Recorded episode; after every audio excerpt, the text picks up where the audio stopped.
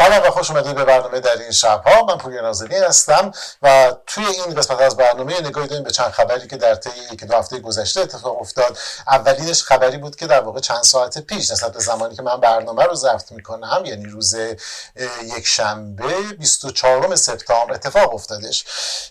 سال 2016 ماموریتی به سمت فضا آغاز شد که ماموریت مهمی به شمار می‌رفت. ماموریتی به نام اوزیریس رکس که قرار بودش که به دماشا به دیدار یک و ملاقات یک سیارک بره سیارک به نام بنو که در کمربند اصلی سیارک ها قرار داره. اما به مدارش به گونه هست که هر از چندگاهی در حضیض خودش به نزدیکی زمین می‌رسه و بنابراین در رده اجرام NEO near object ها یا اجرام نزدیک زمین طبقه بندی شده.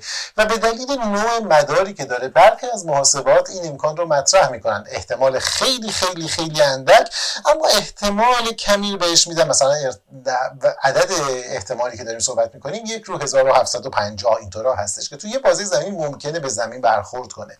بنابراین محققان با دقت بیشتری اون رو زیر نظر دارن.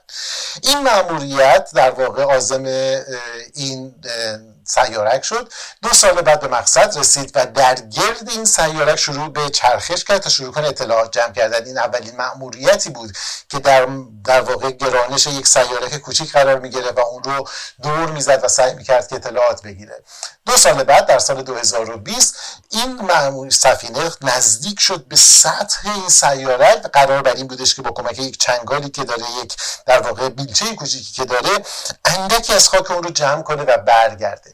از همونجا اولین شگفتی شروع شد. زمانی که این چنگک یا این بیلچه در واقع برخورد کرد به سطح برخلاف انتظار دانشمندا که انتظار داشتن با یه مقاومتی مواجه بشه مثل اینکه شما در یک توده برف یک در واقع قاشق رو فرو ببرید در عمق اون فرو رفتش. همین اولین یافته بود که نشون داد این ظاهر در واقع سیارک چقدر متفاوت از اون چیزی که برداشت می‌کرد. انگار به زحمت اینا کنار هم قرار گرفتن. فوق العاده ساختار سطحی شکننده ای رو داره.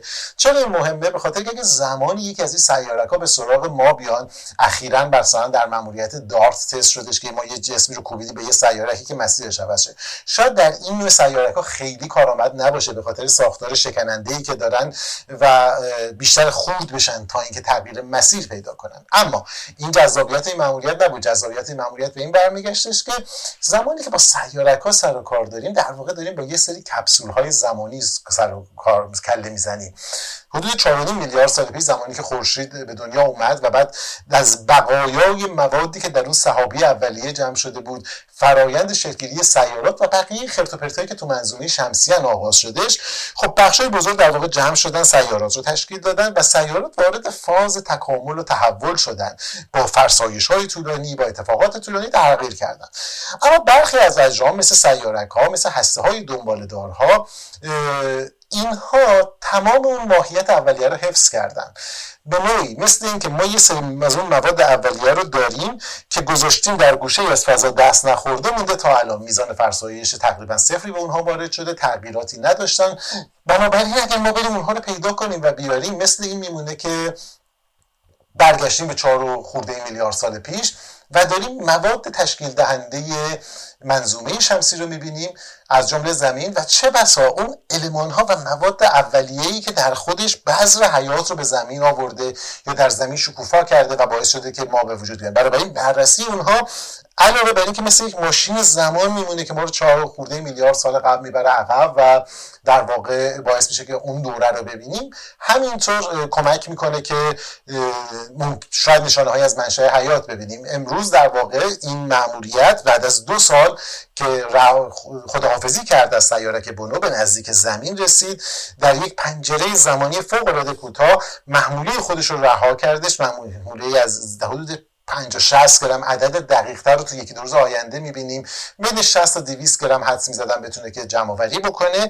این ذرات رو توی کپسول رها کرد. در جایی در دشت یوتا فرود اومد. فرود موفقیت آمیزی داشت. اگرچه که چتر نجاتش یه مقدار زودتر باز شدهش و یه ذره شاید اولش نگران کننده بود. دو دقیقه زودتر هم فرود اومد شاید به خاطر همین ماجرا. اما به هر حال به سلامت نشست. بررسیان نشون میده که مخزن سالمه. بنابراین یکی از مأموریت های sample return ما با موفقیت انجام شده یا بازگرداندن ذرات ما قبلا تلاش کرده بودیم ماموریتی مثل هایابوسا ماموریتی مثل جنسیس که البته شکست خورد یا استارداست نمونه هایی بودن. معروف ترینش ماموریت های لونا بودن و ماموریت آپولو که از ماه و در واقع نمونه هایی رو برگردوندیم. اما این اولین باره که از یه سیارک بدین ترتیب نمونه رو برمیگردونیم.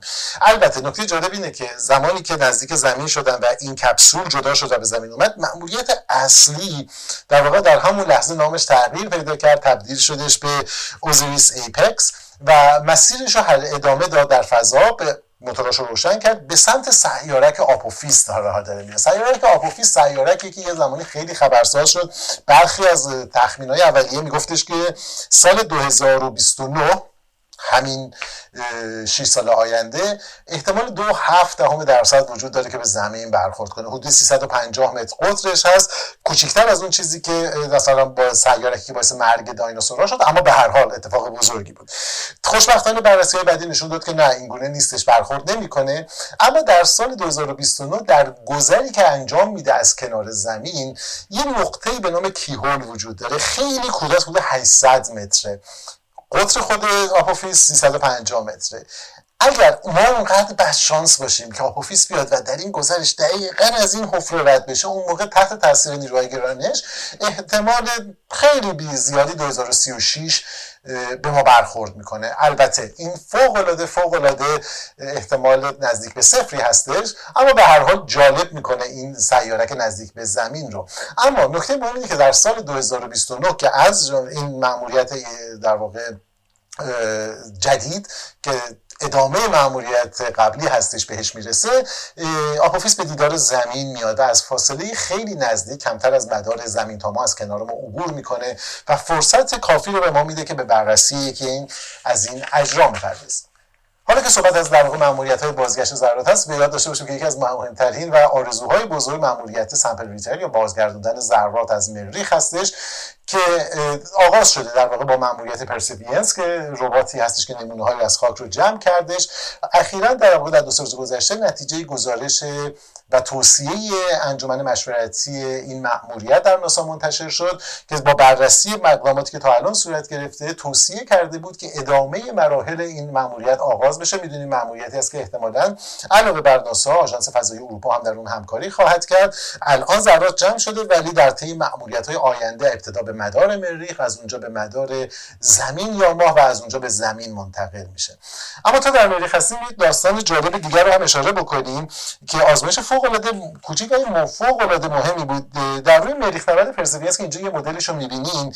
یه ابزاری وجود داره به نام ماکسی. M O X I E که در واقع یک پکیج کوچیک هست اینجا کنار چرخ جلو و در زیر آنتن در واقع این کپسول و این دکل تصویربرداری و ارتباطیش وجود داره اینجا.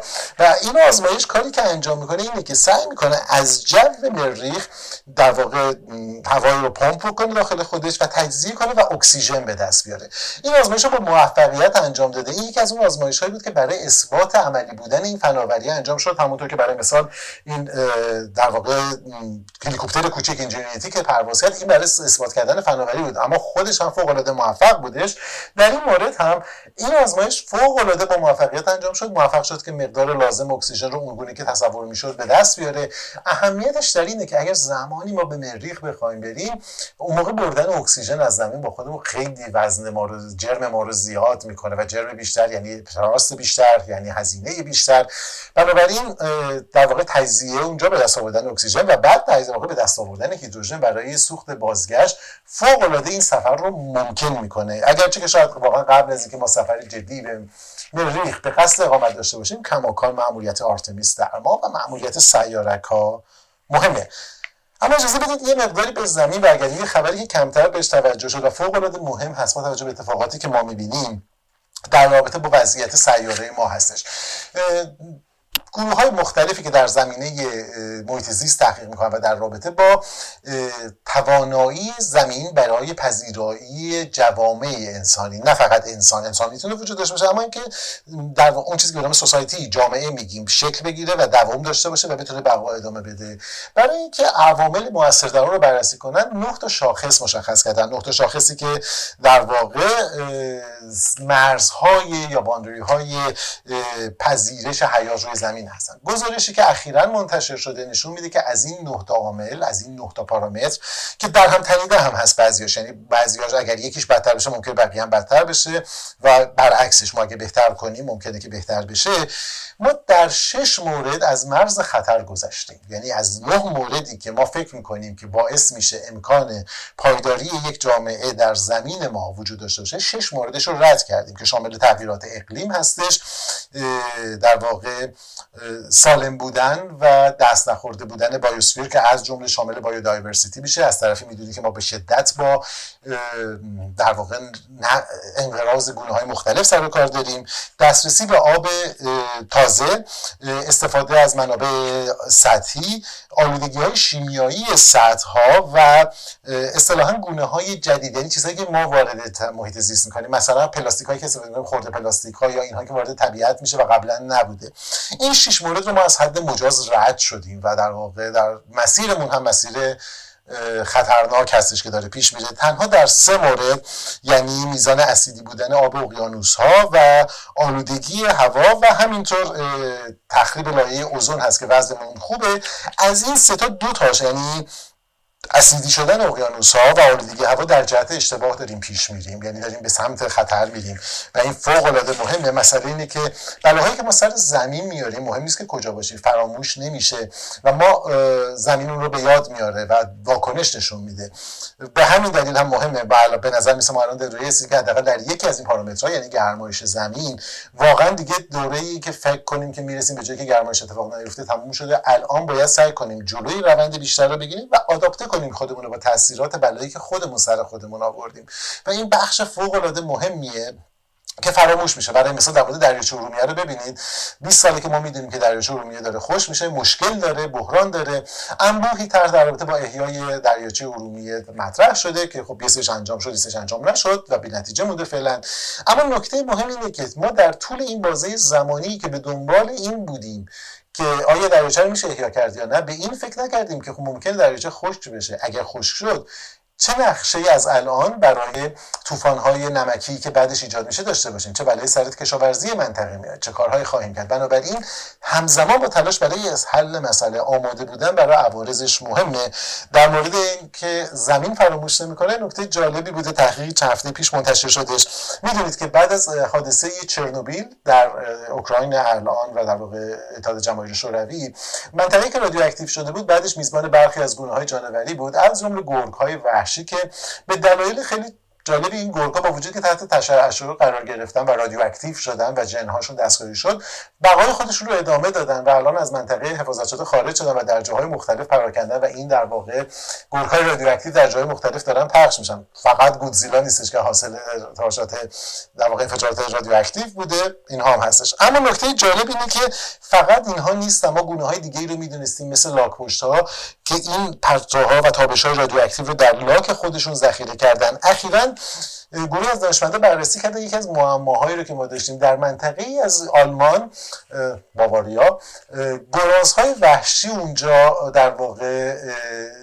وقتی بررسیشون می‌کردن می‌دیدن که مواد رادیواکتیو سزیوم در بدنشون دارن. خب ما عمده تصورمون این بودش که عمده این تاثیراتی گذاشته به خاطر انفجار چرنوبیل. نکته جالبی که وجود داشت اینه که زمانی که بررسی کردن که چطور ممکنه مواد رادیواکتیو وارد بدن این ها بشه دیدن که خب اکثر های وحشی می‌دونید دیگه بدون بعضی از غذاهای محبوبشون یه سری قارچ مانندهایی هست ساختارهای قارچی که در عمق زمین وجود داره. نمونه آشناش برای کسایی که به آشپزی علاقه‌مندن ترافل هست. قارچ ترافل منتها این فقط نوعی که ما دوست داریم خود ها انواع مختلفی از این ترافل ها یا های در واقع زیر سطحی رو می‌خورن. عمقی که این ترافل ها در زیر سطح وجود دارن که اون گراس ها می‌خورن. عمیقتر از جایی هست که در واقع نشست و رسوب مواد رادیواکتیو ناشی از حادثه چرنوبیل که می‌دونید بوده 40 درصد سطح خشکی جهان از ایران گرفته تا اروپا رو در بر گرفتش بهش رسیده باشه. یعنی هنوز این نفوذ نکرده. پس این احتمالا منبع غذایی از جای دیگه آلودگی داشته یا اینا از جای دیگه گرفتن. بررسی که انجام شده نه ترافل ها واقعا آلودگی سزیوم رادیواکتیو داره. از کجا؟ از اینکه با در فاصله سال 1945 تا 1996 حدود 2000 آزمایش هسته‌ای انجام دادیم. آزمایش های مهار شده نمونه معروفش دیگه روزها نمونه آزمایش ترینیتی که اولیش بود در آزمایشگاه لس و پروژه اتم اتمی ایالات متحده که به واسطه فیلم اوپنهایمر خیلی ها باش آشنا هستن. اما غیر از اون تعداد زیادی از این انفجارها انجام شد چه در اروپا چه در آسیا چه در آمریکا. و حالا به نظر می‌رسه با توجه به نرخ نفوذ و اینکه ما دیدیم که این در واقع مواد رادیواکتیو درون اون قارچ هستن اینها ناشی از اون آزمایش های هسته یعنی آزمایش های هسته کنترل شده قاعدتا بی خطر ما الان در آلمان داره گراز رادیواکتیو تولید می‌کنه.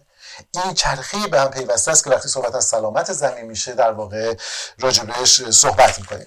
من سعی می‌کنم که هفته دیگه به خلاصه از خبرها دوباره در خدمتتون باشم. خیلی ممنون که در واقع برنامه رو می‌بینید. اگه دوست داشتید به دوستانتون بگید. نکته دیگه که به ذهنم میاد اینه که در رابطه با افزایش تعداد ابتلا به کووید در آستانه پاییز توصیه های قبلی رو به نظر میاد رعایت بکنید. حتی اگه کووید هم نبود در فصلی که آنفولانزای فصلی افزایش پیدا می‌کنه بعد نیستش که اگر جایی میریم که مطمئن نیستیم ماسک همراهمون باشه یا دستامون رو مثل من الان نزنیم به صورتتون بشورید و مراقب باشید. همینطور در رابطه با در واقع سالگرد حادثه تلخ فوت مهسا امینی در رابطه با مسئله اینترنت و اهمیت اینترنت و اینکه ما چطور می‌تونیم در جاهایی که در بحران هستن اینترنت برسونیم من یه یادداشتی برای Scientific American نوشتم. لینکش رو می‌ذارم این پایین اگر دوست داشتید بخونید. یه دیدگاهی درباره اینه که چطور میشه از شرکت های تجاری کمک گرفت که بدون اینکه هزینه رو وارد کنن در واقع اطلاع رسانی ایجاد بستر ارتباطی داشته باشن. مواظب خودتون باشید و امیدوارم که دفعه بعد هم دیگر رو ببینیم.